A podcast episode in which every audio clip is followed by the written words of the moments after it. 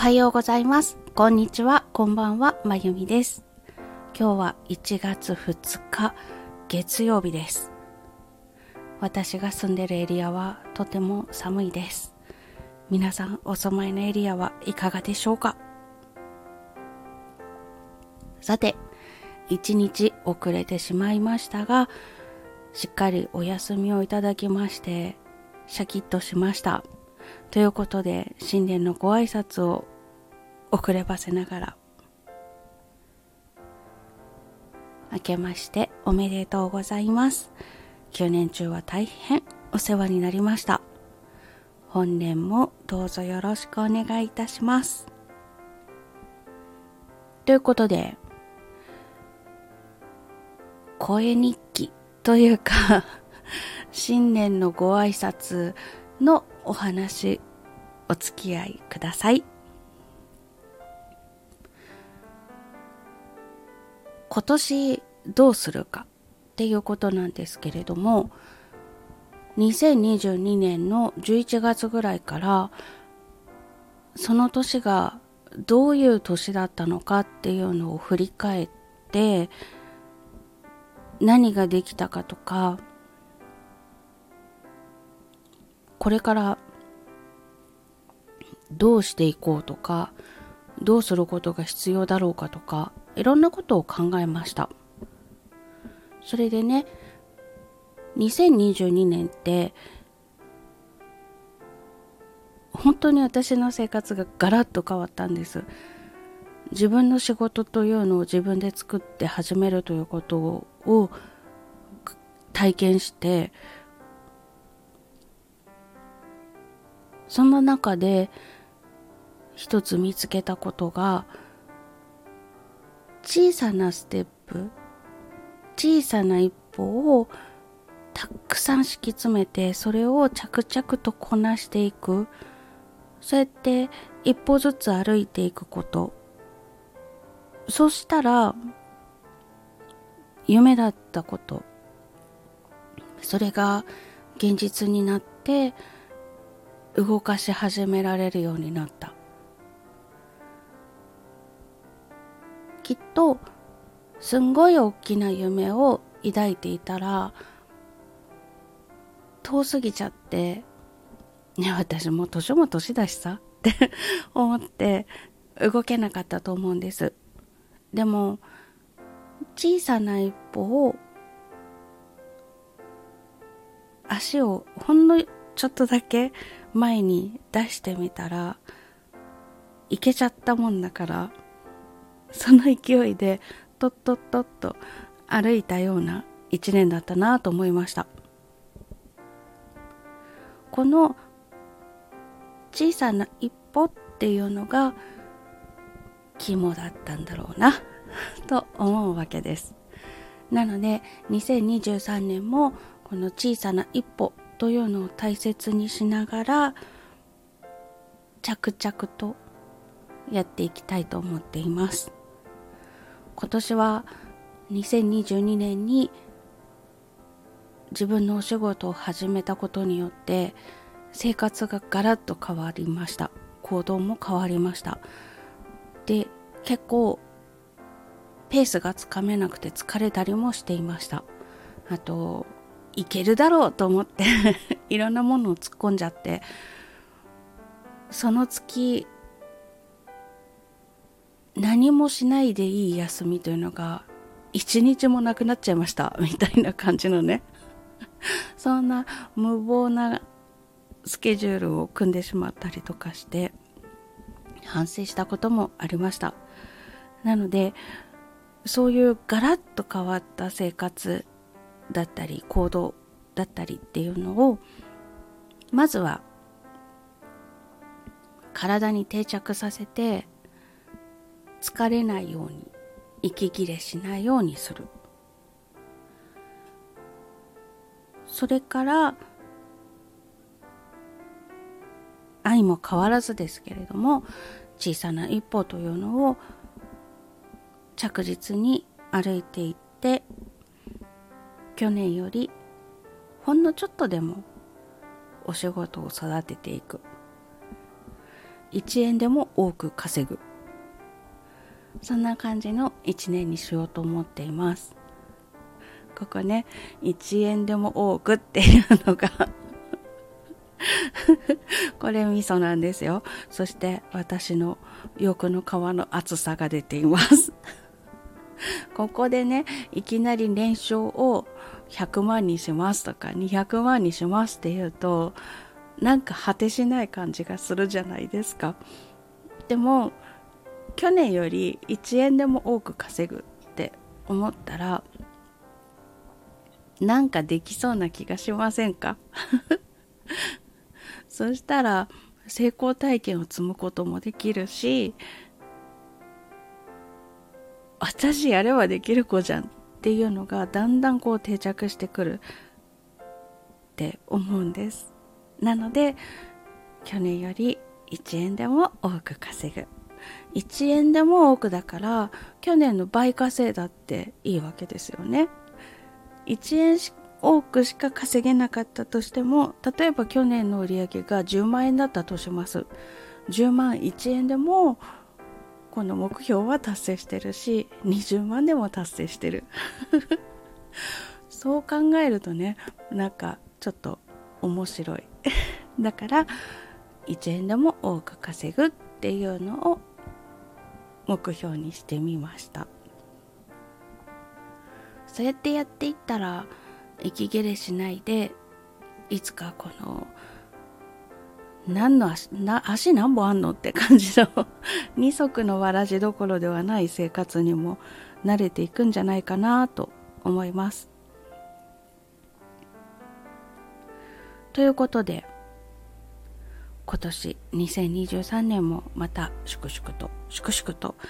小さな一歩を一歩ずつやっていこうと思います。まずは委託販売先こちらが明日1月3日にオープンになるんですけれども会社から歩いて20分ぐらいのところの浅草かっぱ橋本通り商店街にあるハンドメイドマルシェアートスクエア浅草というところなんですけれどもここなので会社に行ったら帰りには店主さんのところに顔を出しに行く。ということで企画の勉強と営業の勉強を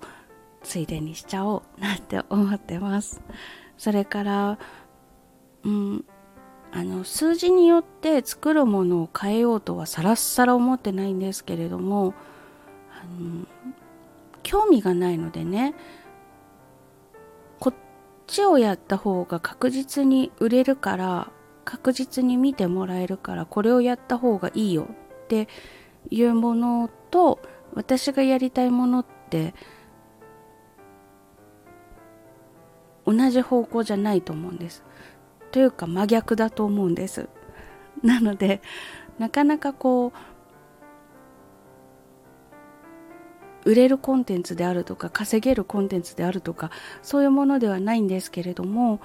だからといってアナリティクスとかを無視してていいのかなっていうところにちょっと疑問は感じました。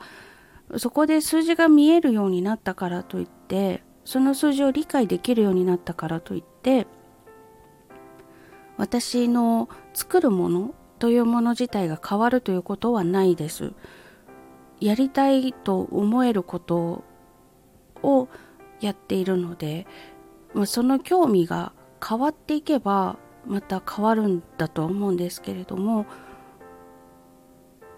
こうした方が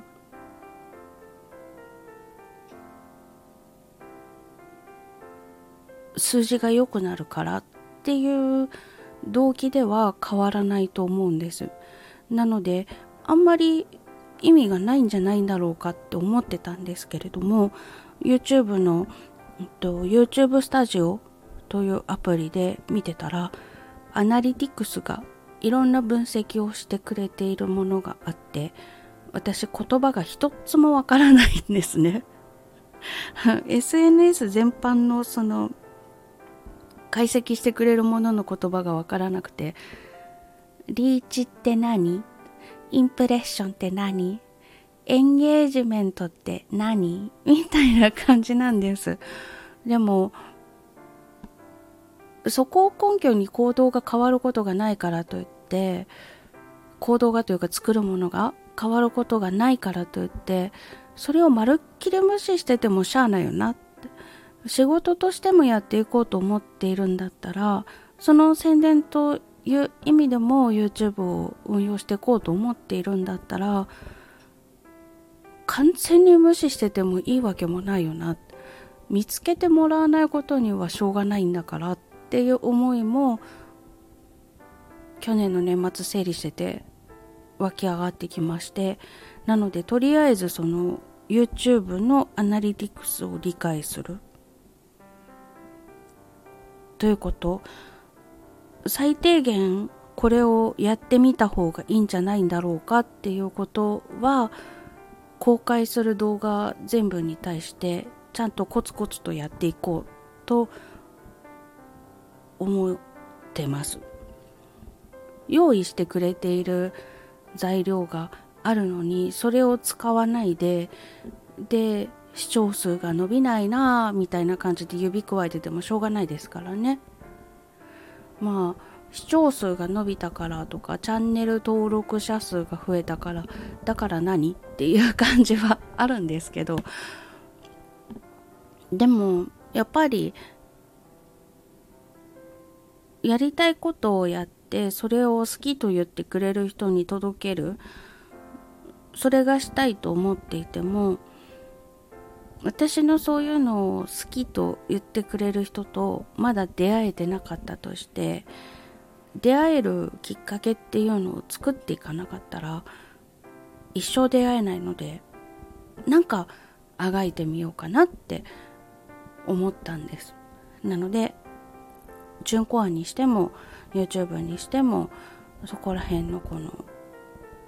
向こうが用意してくれているものを読み込んでいったりとか取り込んでいくようなそういう努力はしてみようと思います。何しろねうん。一番思ったのが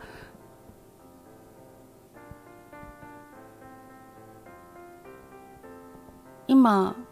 準コアから経由して出してもらっている曲たちが12月の28日くらいかな？に、えっと、速報のレポートを見た限りで再生回数が1万3000回はいってるんですけれどもでも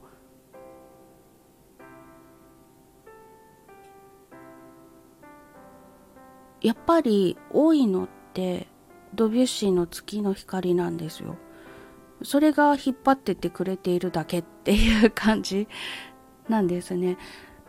で、まあそういう誰でも知ってるような超有名な曲をいっぱい上げてれば、まあ回数は増えるのかもしれないけれども、そこら辺の好きな曲があればまあそれは収録するけれども興味なかったら弾かないのでそれだといつまでたってもリリースするときに支払った手数料分ぐらいは最低限稼がないとなのにそれも難しいよなっていうところで止まると思うんですね。そしたらそれって仕事じゃないしなとか。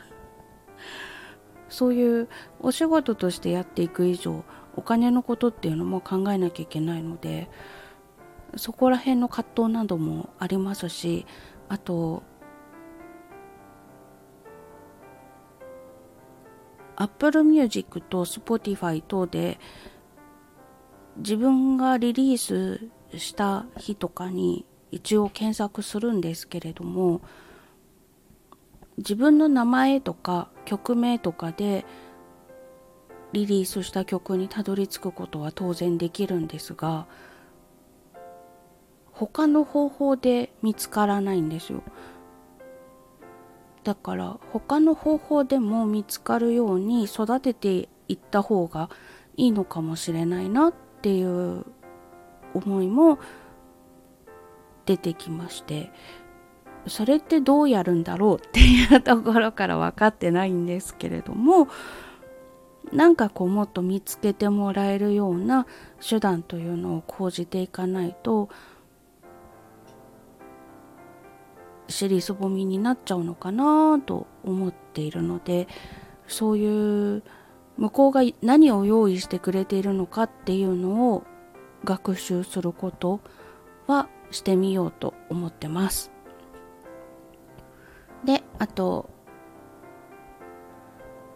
いろんなことをするにあたってやっぱり体力必要だけれども、どんどん体力が落ちていっているなっていう感じもあるので、動画作るのに特に風散歩シリーズものでショート動画を公開していて今第6弾あ今日第7弾を公開したっけ？忘れちゃった。なのでその動画を撮りに行くためにもこまめに散歩しようと思います。ということで来年はえっと営業と企画の勉強を兼ねて委託販売というものをやっていく。ということとあと楽曲配信をしてもらっているサイトだったりとか YouTube だったりとかの見つけてもらいやすくするためにここを使った方がいいよって用意してくれているものを漏れなく使うことそれからアナリティクスを読めるように勉強すること。と体力づくりでお散歩をしようと思ってますそんな感じであがいていって去年より1円でも多く稼ぐという目標を達成しようと思いますこれ長くなりましたが今年しようと思っていることたちです。ということで、まあ、ざっくり、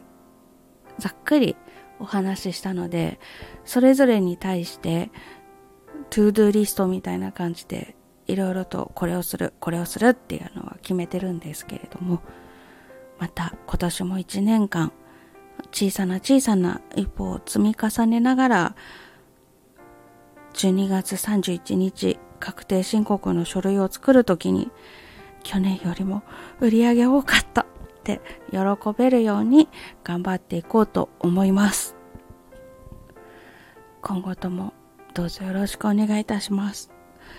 いろいろと知らないこととか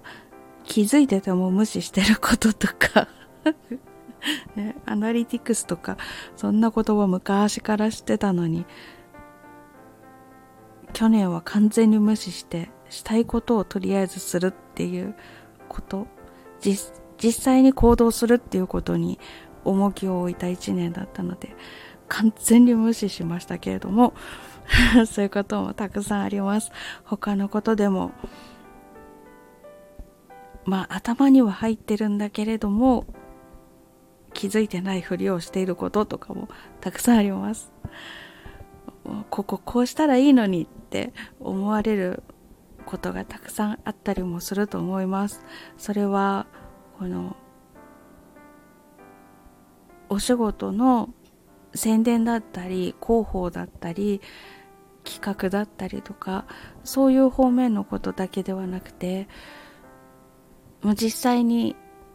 製造するだったりとか演奏するだったりとかそういうことに関してもですねいろいろと見ててもったいないとかああって思うこともあるかと思いますけれどもまあ小さな一歩一歩ずつ前に行こうと思っている亀の歩みを止めないでやり続けていこうと思っているんだなぁと生温かく見守っていただけますと嬉しいです。そして